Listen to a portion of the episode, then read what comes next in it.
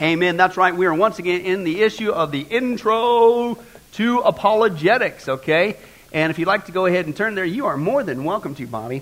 And that would be page eighteen in your workbook. We're going to do a little recap, as usual. And we've already seen this issue of evolution, okay? We already saw the issue that everything has a beginning, chapter one, which implies a beginner, that is. God, okay? Chapter two, we saw everything has a design, that is. designer, which had to come from God because it's more complex. We'll see it again tonight when it comes to the D N A molecule, okay? Had to come from God, much more complex than anything that mankind can come up with. And then, of course, but everybody throws out the old dagger, so to speak. Well, what about evolution? I mean, haven't you gone to school? Didn't you go to the university? Haven't you listened to those guys with those neato, nifty hairdos? Uh, surely they know what they're talking about. Their I Qs are off the chart. I mean, listen to the T V, the media. I mean, what about evolution? Yeah, well, what about it? As we saw, which one are you talking about? First of all, there's six different kinds, and only one of them is true, and it's a mis- uh, unfortunate labeling. Just because it says microevolution, which is nothing more than species variation, big dogs, little dogs, white dogs, black dogs, Uh, that doesn't mean it proves evolution. And that's what they do. It's a lie. It's a bait and switch. They take the only thing that we do see in existence, uh, species variation, says, well, see, then everything else is true. No, it's not. It is completely bankrupt, is what we've been seeing there. And then we saw, of course, so far in our study that uh, the not only problem with that, which evolution are you talking about? They don't even agree amongst themselves, and it doesn't work. Uh, number two, they cannot explain where the universe came from. Uh, they cannot explain how non-living things turn into uh, living cells, okay? How many guys were out in the backyard last week and all of a sudden, out of the dirt came this thing and you had a conversation with it? Now, if that really happened to you, are you serious? That's a sign. You're in Las Vegas, there's a great sun, but you're in the sun too long, Mickey. Get out, get inside, get refreshed, take a cold shower, get the brain cold down, right, John? It's, you're hallucinating. Radiation, that's right. That's that's cool. We'll get into that a little bit tonight. Maybe that's a positive mutation. I don't think so. But uh, no, dirt doesn't just all of a sudden become something that's uh, animate. It's crazy. It's ridiculous, okay? But that's what they believe. Then we saw last time the fossil evidence doesn't support uh, Darwinian evolution, okay? How, where's the where's the millions and billions of transitions from the uh, bat to the rat? There's none. There's zero, zippo, okay? And yet that's the crux of it. And we find none of that stuff. And then they they see in the, the fossil record, what does it show? Well, it shows that... Uh, Uh, what they believe in is not true uh, because it's all mixed up. There is no place that the geological column exists on the earth except for in the textbooks with nifty cartoons, and there's humans remains uh, mixed up all uh, inside of it, folks. It's not consistent. It's make-believe, okay? And so we're going to see, Lord willing, in our next study, when it comes to the dating issue, they date the fossils by the rocks, but the rocks by the fossils. It's circular reasoning. It's ridiculous. We'll get into that in great detail later. But it's a bunch of baloney, okay? Then we saw the Cambrian explosion. Uh, and what they do find in the fossil record is all of a sudden, hey, look, everything's just fully formed right there. Well, yeah, that's because that's the way God did it, okay? They can't seem to explain it, but that's the biblical account. And then, of course, we left off with the issue Darwin's theory of evolution cannot explain irreducible complexity in molecules. In other words, uh, all this complexity we saw ten weeks in design, that doesn't happen by chance. Okay, if you can't put the Rubik's Cube together one time blindfolded, you're not going to put it together blindfolded two thousand one hundred fifty times in a row blindfolded. That's the odds of that ever happening by chance. It's ridiculous. It's it's nuts. Now let's continue on. Darwin's theory can't explain the highly complex information in D N A. Is your blank there? D N A, that's right, hooked on acronyms. D N A is your blank there. Information in D N A, all right? But before we get there, let's open your Bibles to Psalm one thirty-nine. This is going to be kind of like the theme verse as we finish out, Lord willing, this chapter, Psalm one thirty-nine. For those of you hooked on phonics, how would you pronounce that once again? Psalm, that's right. Psalm one thirty-nine, that's right. Psalm one thirty-nine, verses one through fourteen. Let's take a look at the context there. And that's kind of the theme, and as I was working through this, going, hmm, this sounds like this psalm here, as we take a look here. Psalm one thirty-nine. When you get there, say, moo. Moo. All right, here it is. It says, "Oh Lord, you have searched me and you know me. And you know when I sit and you know when I rise." Is, aren't you guys glad that God knows everything? Isn't it accompanying truth, not just God's existence, but having this personal relationship with Him? It's awesome. And this is what He's talking about. This is comforting, okay? And you don't get this if you believe in evolution, right? Listen, okay, you, you know when I sit and when I rise. You perceive my thoughts from afar. You discern my going out and my lying down. You are familiar with only some of my ways, and the rest of them you're hoping to get an email from the angels to find out. No, all my ways. Praise God.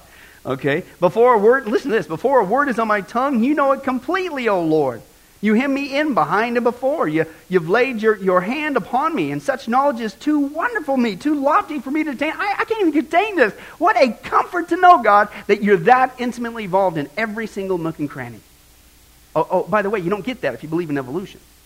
Right? You wonder why the world's so depressed and down the, in the tubes. Okay? Continues on. He says, in fact, not only that, you're omnipresent. Where, where can I go from your spirit, God? Where can I flee from your presence? If I go up to the heavens, you are there.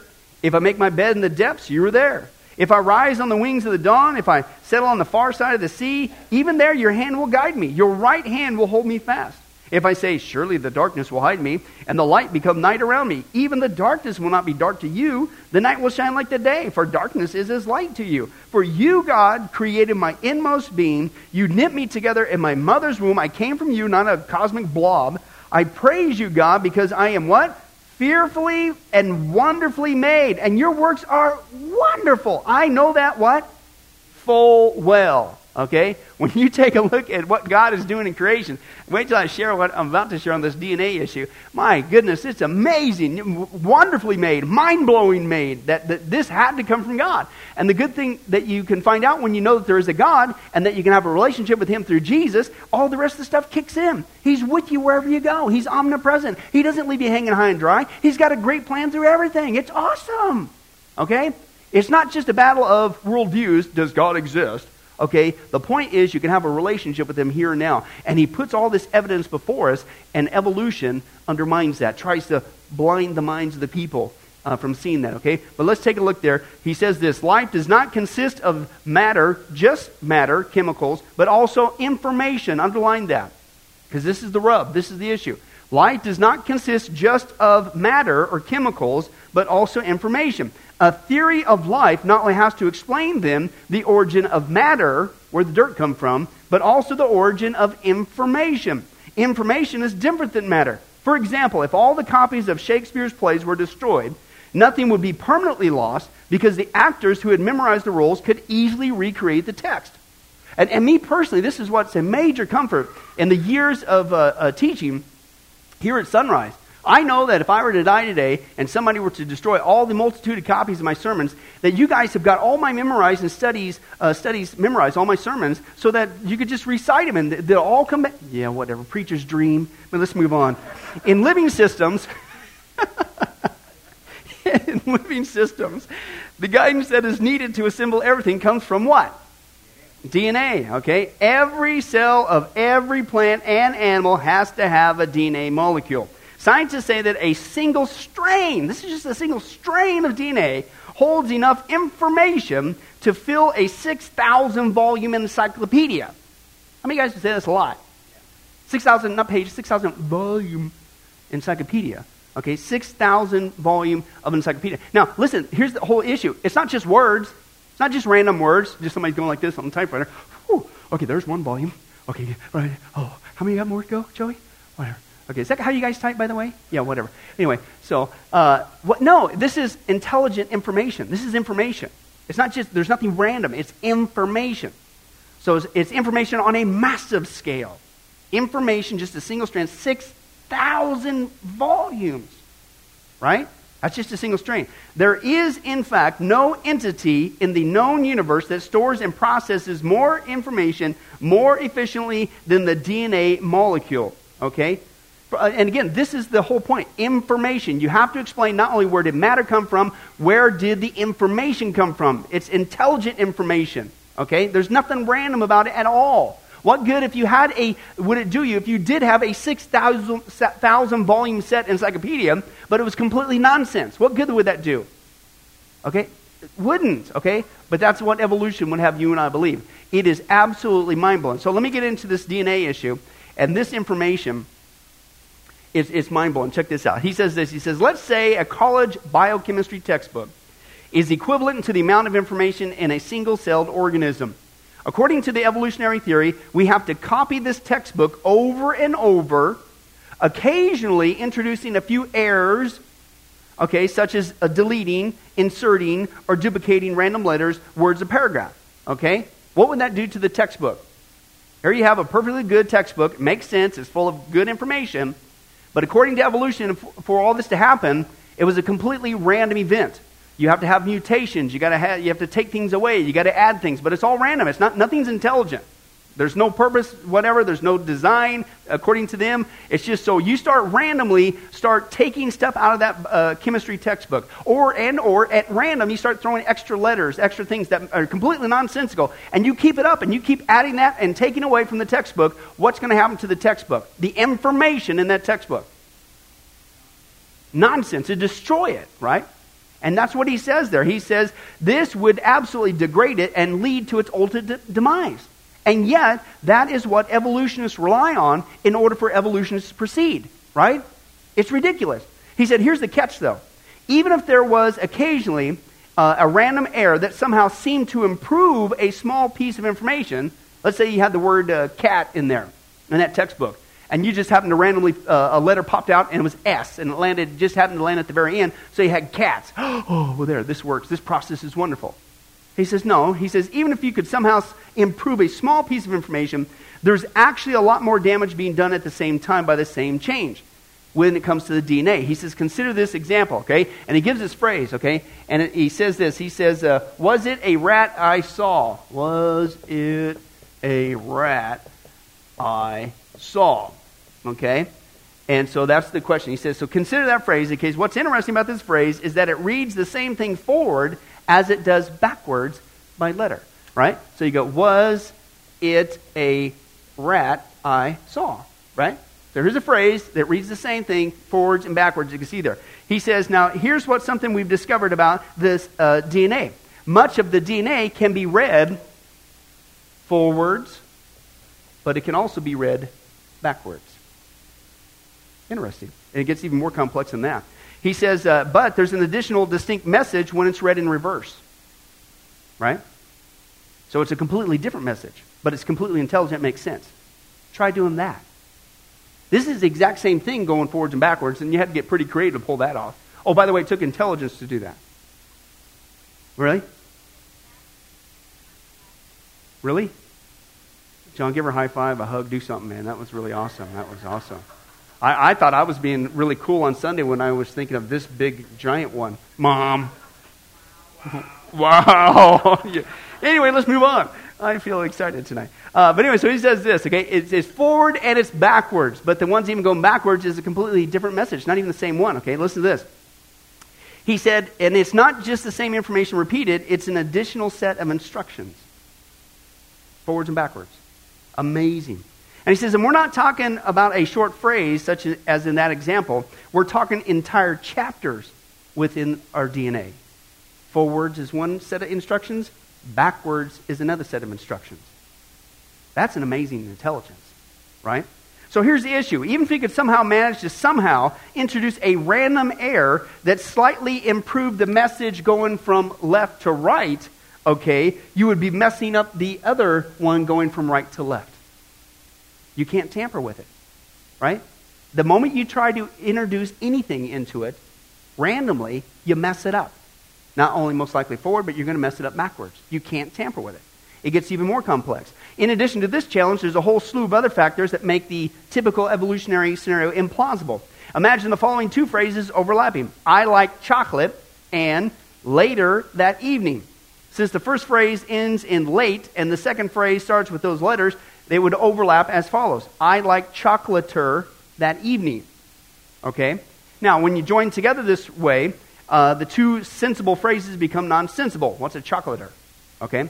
However, if the reader knew that this strange phrase actually contained two separate messages and knew where to start and stop when deciphering each one, then they could properly extract the original information, right?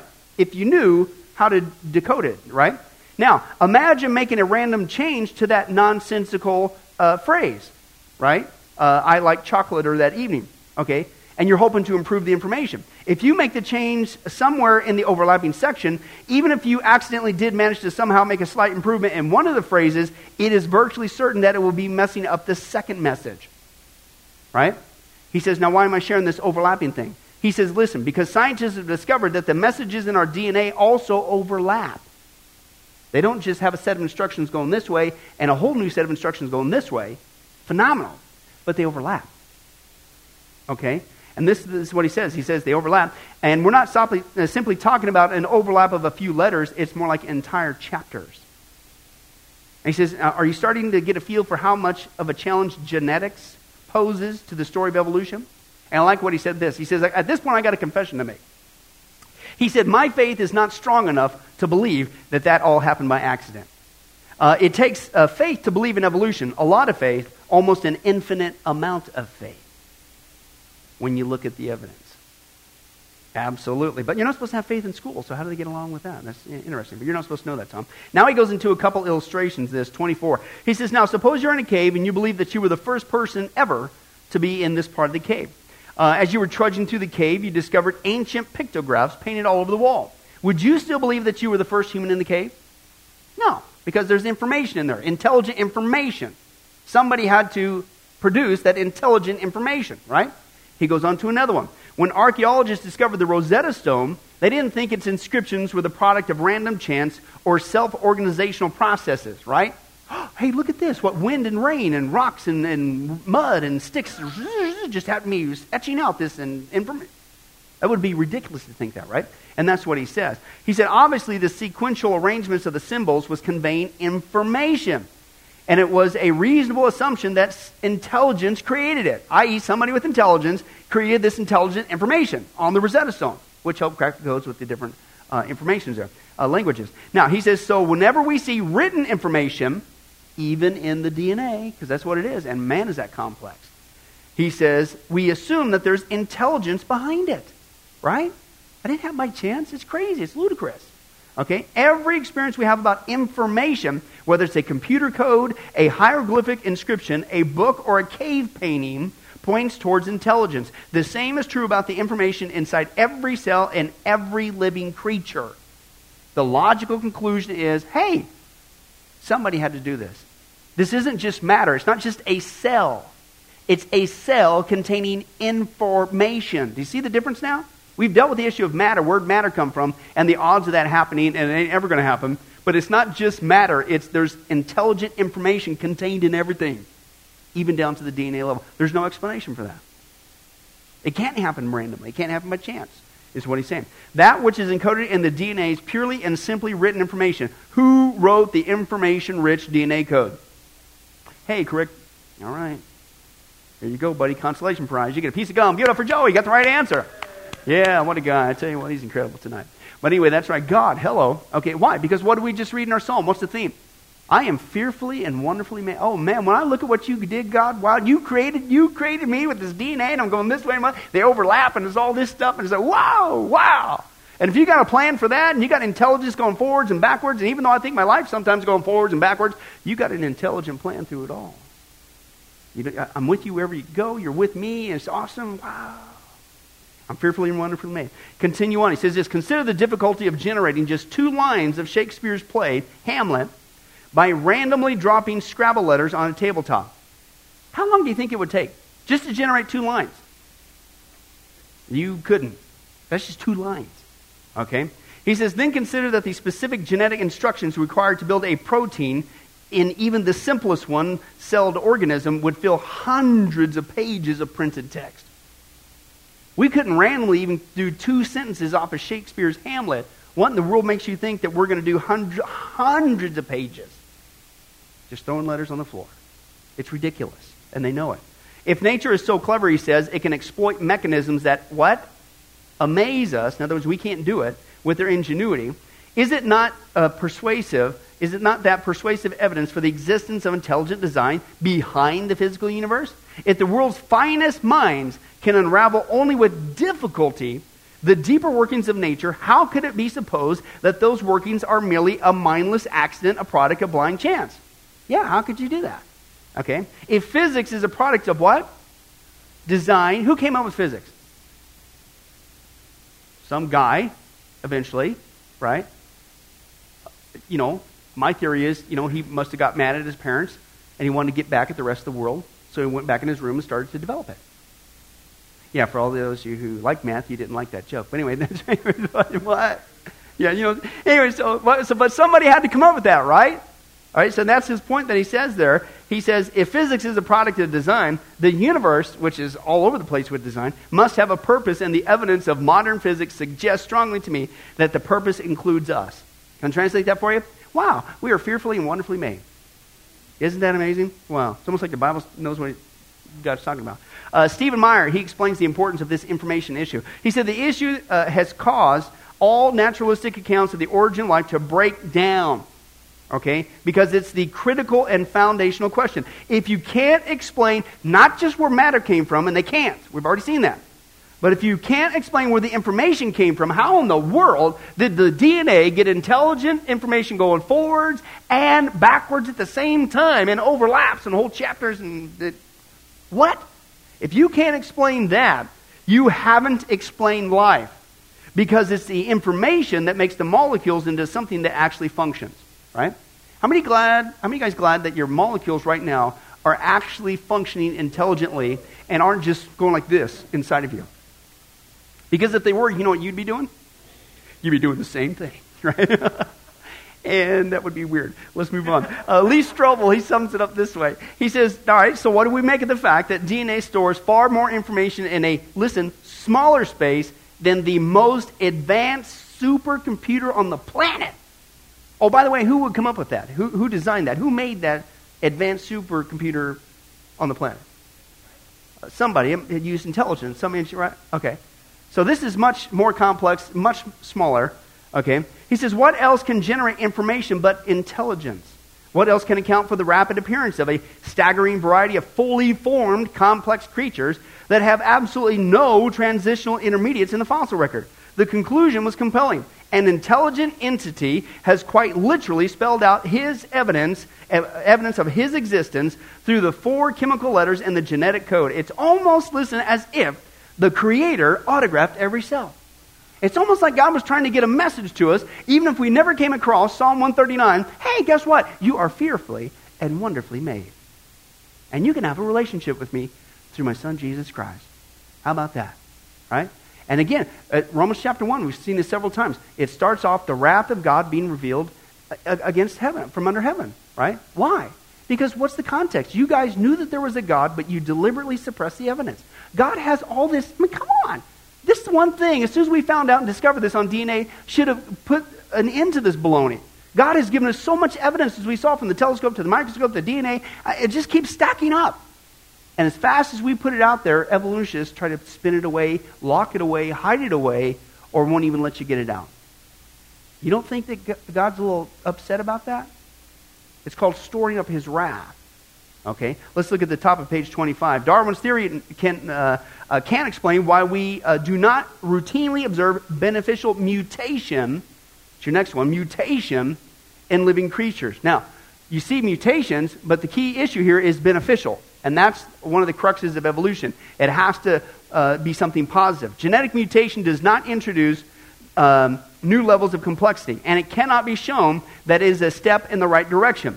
Most observed mutations are what? Harmful, all right? For instance, if you guys on the way here, you got struck by lightning, would you come in here and go, wow, I've evolved.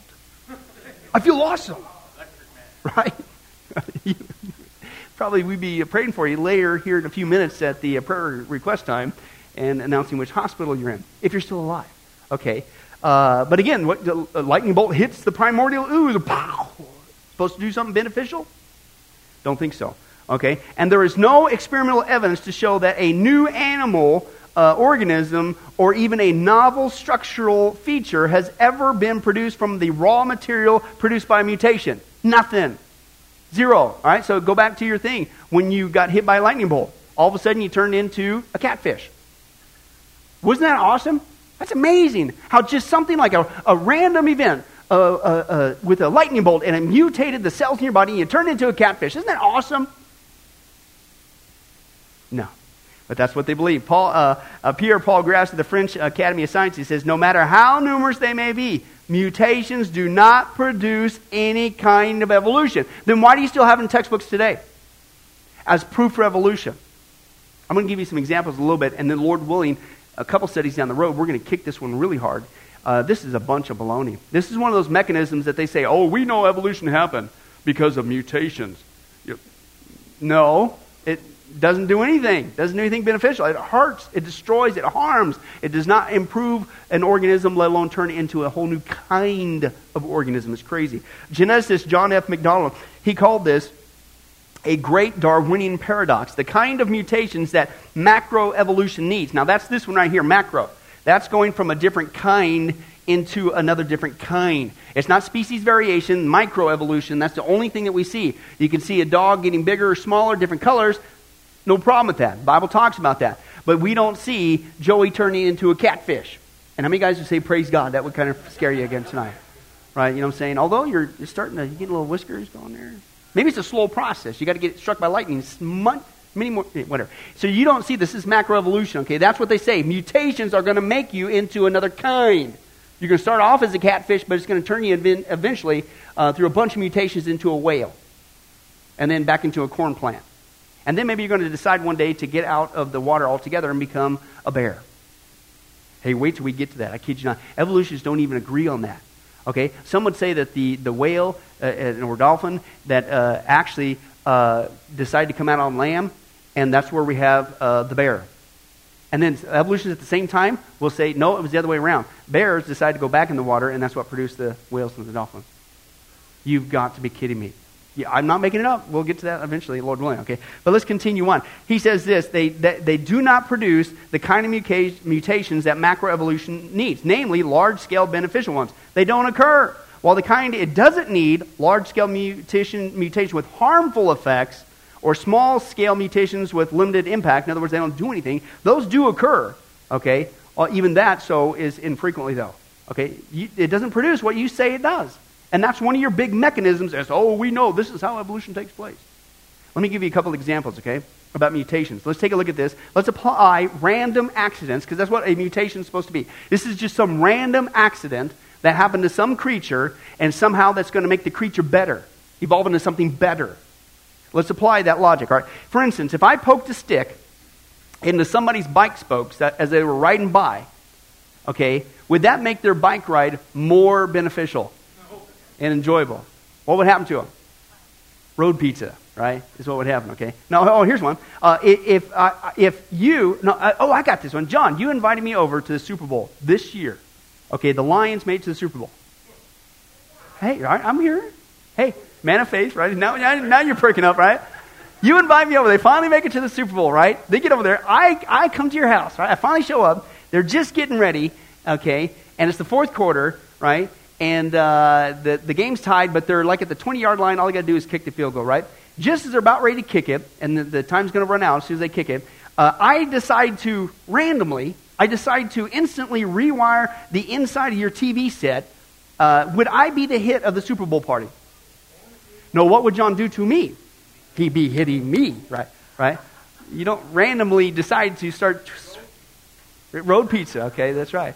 Okay, that's not going to help the T V if you randomly do that. Okay, let me give you another one, and we'll move on. Uh, how about, uh, how many of you, when you got into an, a random car accident, unexpected, just happened, you discovered that afterwards, hey, the car works better than before. This is awesome. Back it up, do it again.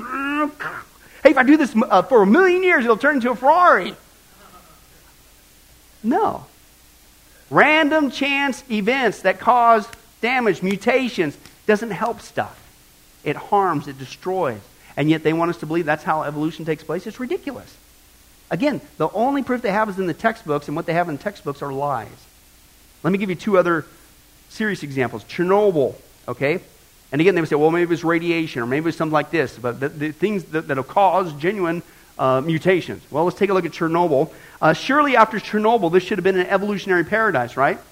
Because that is going to produce and has produced a massive amount of mutations. And everything, people, animals. Well, let's take a look at that. Chernobyl caused eight hundred thousand children to seek uh, instant medical treatment. The price of the cleanup and the value of lost farmland and production was three hundred fifty-eight billion dollars. Each passing year brings more and more birth defects among farm animals, colts with eight limbs, animals with deformed lower jaws, disjointed spinal columns, no eyes, deformed skulls, and distorted mouths, stillbirths, and infant deaths among the animals. That's just the animals. What about the people? There's been a dra- dramatic rise in thyroid disease, anemia, cancer, an astounding drop in the immunity level of the entire population. And through it all, listen, That should have been your perfect example. Through it all, no new species have come into existence. Wow, yeah. Only the same ones that have always been there, but guess what? Now they're damaged and they're dying, or they're dead. That mutation didn't help one thing, right? Let me give you another one, the atomic bomb. Okay, when it was dropped on Hiroshima, right? You're adding a lot of energy. You're going to create some serious mutation with that. So surely that should have been, after all these years, you know, nineteen forty-five, we, we should have plenty of evidence, right, by now that some new species arrived on the planet. No, okay? The Hiroshima bomb set off a blast with the force of thirteen thousand tons of T N T, destroyed more than four and a half square miles of the city with over ninety-two thousand persons dead or missing. And uh, what of the living who had radiation poured all over their bodies? Did they benefit from it? No, they were worse off than the dead. They struggled with radiation-damaged bodies through the remainder of their shortened lives, and not one of them, listen, not one of them evolved into a different species or a new super race. Yeah. Therefore, since mutations don't help an organism but damage it, mutilate it, or kill the organism, there's no way you could say mutations cause evolution to take place from one kind to the next kind. It's ridiculous, okay? One guy, this, C H Waddington in Science Today, he said, this is really, listen to this, this is really the theory that, quote, strikes me as a lunatic sort of logic, and I think we should be able to do better. Yeah? How about read the Bible? Right? You do a whole lot better. And listen to this, I like what this guy, he said this, talking about mutations. He says, how ironic it is that the byproduct of the fall of man, sin, which is why we have suffering and disease, is now touted by the evolutionists as a good thing. Right? Isn't that what they're saying with mutations? That's good, because that's what produces evolution. No, it doesn't. But here you take something that's a byproduct of the fall of man, and now you're saying it's good. It's ridiculous how, how twisted it is. Conclusion, let's take a look there. More and more biologists, biochemists, astronomers, geologists, paleontologists, geneticists, mathematicians, and other researchers, not just Christian, have raised serious objections to the Darwinian evolution theory in recent years. Quote, if Darwinists are to keep the Creator out of the picture, they have to provide a naturalistic explanation for the origin of life. Listen, they haven't been able to do it. Then why do you still teach it? Why is it on T V? Why is it in the universities? Well, what do we see a multitude of times? The Bible told us the answer. Why? Because they're willingly ignorant. They're turning away on purpose, okay, acting ignorant from the facts because they don't want there to be a God, because they want to follow their ungodly desires. That's why. It's completely bankrupt, but they're pushing it. And again, I, people say, well, why do you always want to teach on evolution? Why is that such important? Why do we need... Because listen, this is why our society's going down the tubes. Do you understand the rise of wickedness is a sign we're in the last days? We know that from a Bible prophecy point of view, but do you understand why it's going down the tubes? Because ever since the introduction of evolution and ripping out the Judeo-Christian ethic that there is a God in whom you are going to be accountable to for your behavior, there is a heaven, there is a hell, ever since then, everybody's been acting like it. You teach kids from wee high there is no God, you raise a generation who acts ungodly, and who doesn't respect life and think there is no reason for life and that they don't have to stand accountable to anybody in this life or the next for what they do. What you believe determines how you behave. This, the teaching of evolution, actually molds into, with Bible prophecy, it's produced that rise of wickedness of a society that we see today. Okay? James, uh, Doctor James Tour, one of the world's leading uh, nanoscientists, he's a professor at Rice University, Department of Chemistry, and Center for Nanoscale Science and Technology. He's earned a, a doctorate in organic chemistry from Purdue University. He's done his postdoctoral work at Stanford University and the University of Wisconsin. He's written over one hundred forty technical research articles. He holds more than seventeen U S patents. How many guys would say, this guy's going to whoop you any day of the week blindfolded playing chess? Yeah, most likely. So anyway, he's got some credentials. Listen to what he says, okay? And again, remember, when you and I bring up the Christian point of view, how often is it uh, uh, uh, presented back to us this way? Oh, you foolish little people. You just don't have giant degrees like us, and your I Q's just way down here, and you little, you little kids, you, right? We smart, you dum-dum, right? And that's why, that's why he brings us out. This guy, come on, give me a break. This guy's got some serious I Q. What's he say, right? You just have to have a low I Q to believe this? No, you're just dealing with the facts. He says it's only a rookie Only a rookie who knows nothing about science would say that science takes away from faith. If you really study science, listen, it will bring you closer to what? God. Why? Because that's what God said it would do. When you look at the evidence of his existence through what he's made, the creation, you're going to come to, somebody had to do this. There's no stinking way that somebody, we can't even do this ourselves in a computer, which are not random acts of uh, chance events. Somebody designed it. You can't design this code forwards. One way it means a message, backward it means a whole nother message, and it overlaps and has another message in that. There's no stinking way.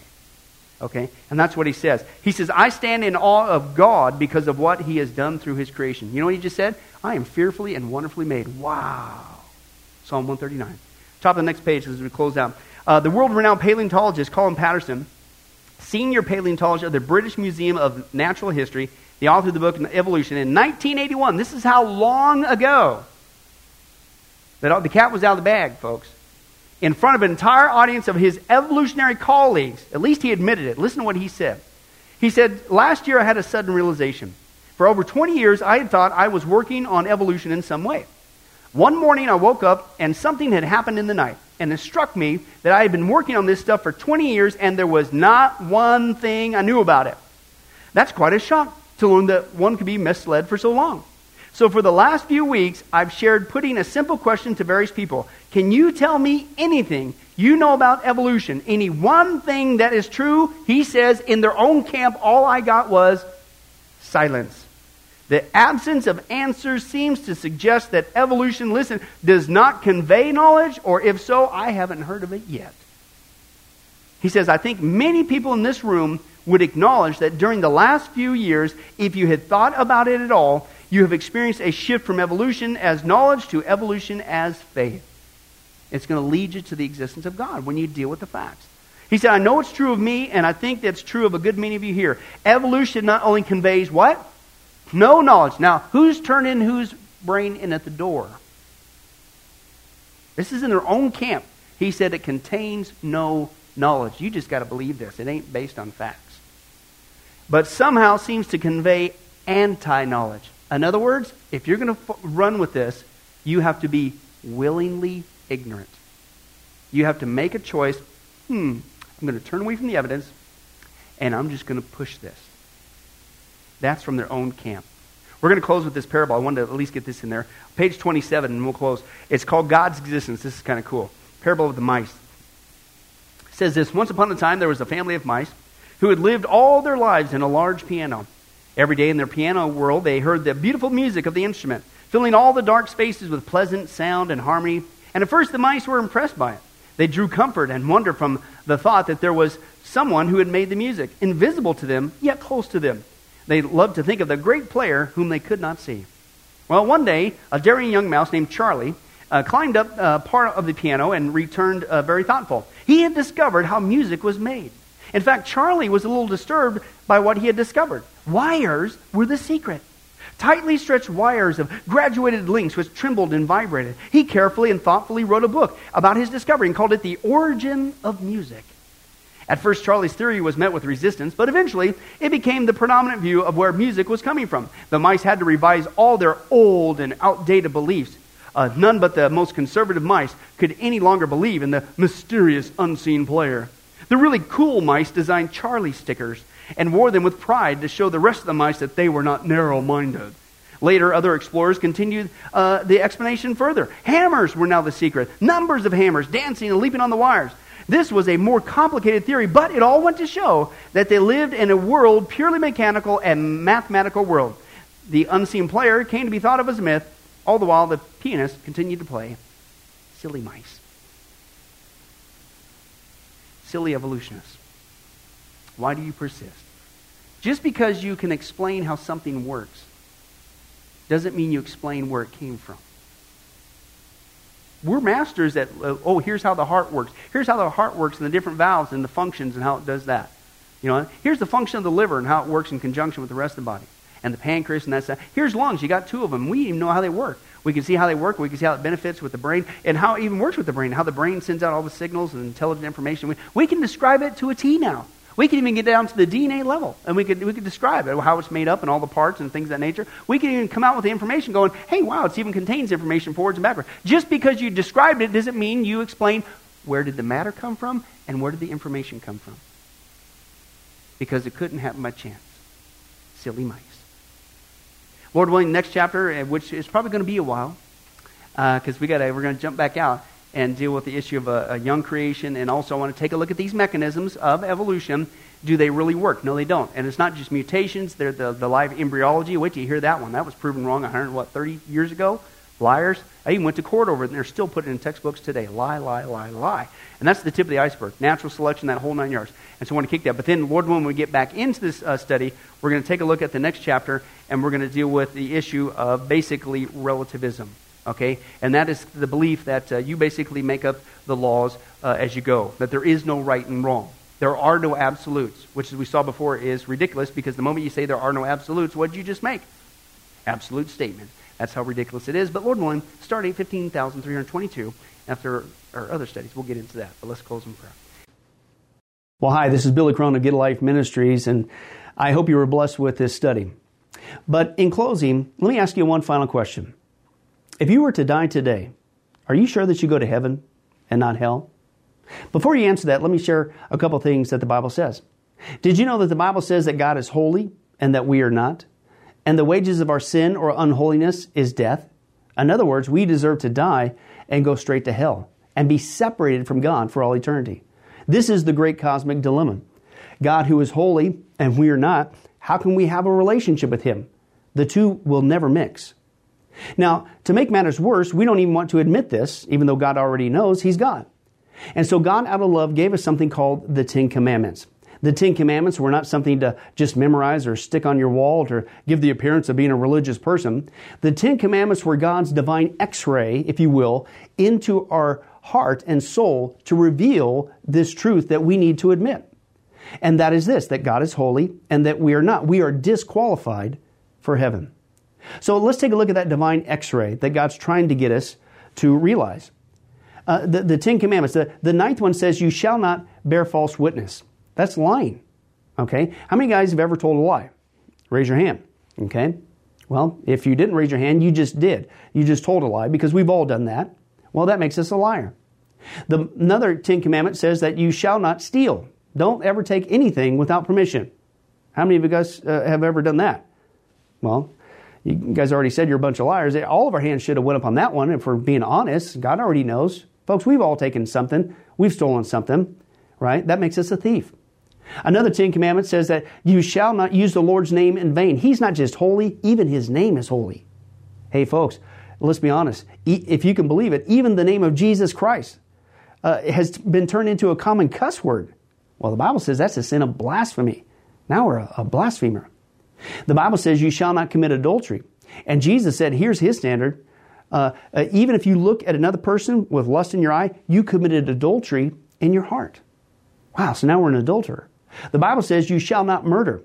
And you might think, well, hey, at least I haven't done that one. Really? Again, the Bible says that the sin of hatred, wishing somebody was dead, okay, that, that's the same thing. Uh, it's akin to the sin of murder. It's just you pulled the trigger in your heart, but God sees the heart. Hey, folks, that's just five out of ten. How are you doing? You still think you're going to get to heaven on your own? You still think that you're qualified, that you're holy like God, and you could bridge the gap and have a relationship with Him forever? I don't think so.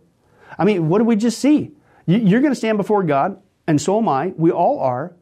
And we're going to have to give an account for who we are. Hey, hey, God, let me in.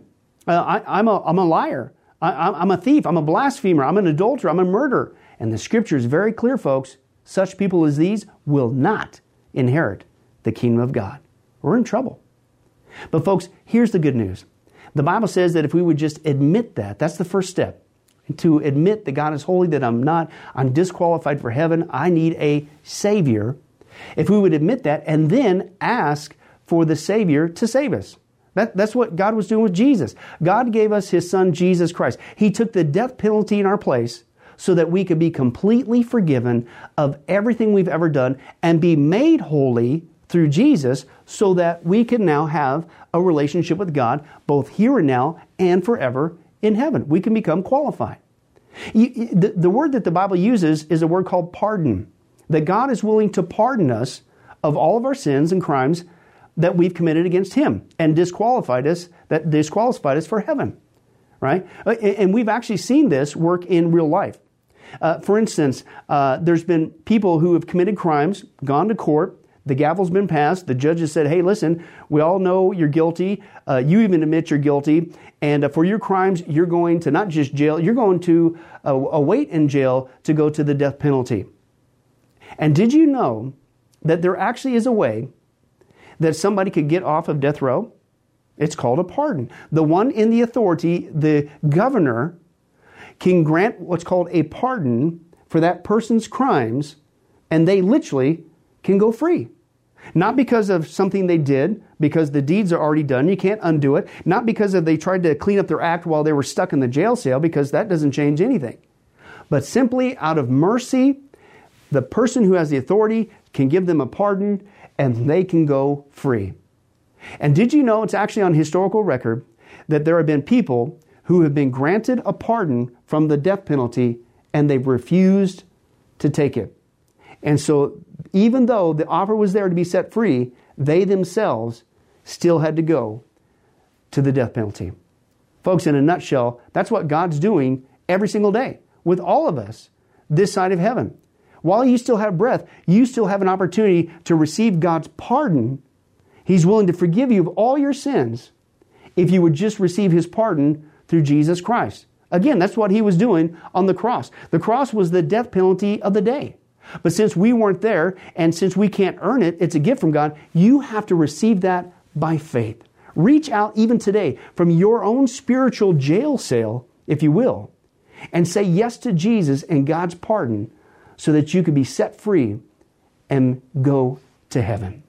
The Bible says that if you will confess Jesus as Lord and believe in your heart that God raised Him from the grave, you will be saved. Hey folks, if that's you, don't delay. You may not even have tomorrow. Today could be your last day. Please accept Jesus Christ as your Lord and Savior. Confess with your mouth He is Lord. Believe in your heart that God has raised Him from the grave. And the Bible says you will be saved. Well, this has been Billy Crone of Get Life Ministries. If there's anything that we could do for you, our information and, and number will come up here shortly. And please don't hesitate to contact us. But remember, I hope to see you in heaven. God bless.